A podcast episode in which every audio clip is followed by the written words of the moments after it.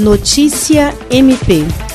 O Ministério Público do Estado do Acre instituiu protocolos para a retomada das atividades presenciais no fim do mês. Em reunião virtual com servidores e estagiários, o secretário-geral promotor de Justiça Rodrigo Cuti explanou as regras para o atendimento presencial e cuidados que devem ser tomados no trabalho. Conforme ato conjunto da Procuradoria-Geral e Corregedoria-Geral, publicado no dia 12, o restabelecimento das atividades ministeriais se dará de forma gradual e levará em conta os aspectos sanitários e as características de cada local. O horário de atendimento de expediente presencial será das 8 às 13 horas nos dias úteis e o atendimento virtual continuará sendo normal. No dia 31 de agosto, o MPAC dará início ao atendimento ao público. O recebimento de demandas será concentrado no Centro de Atendimento ao Cidadão CAC, que ficará encarregado de fazer agendamento nas promotorias e procuradorias, sobretudo em Rio Branco e Cruzeiro do Sul, que contam com esse serviço.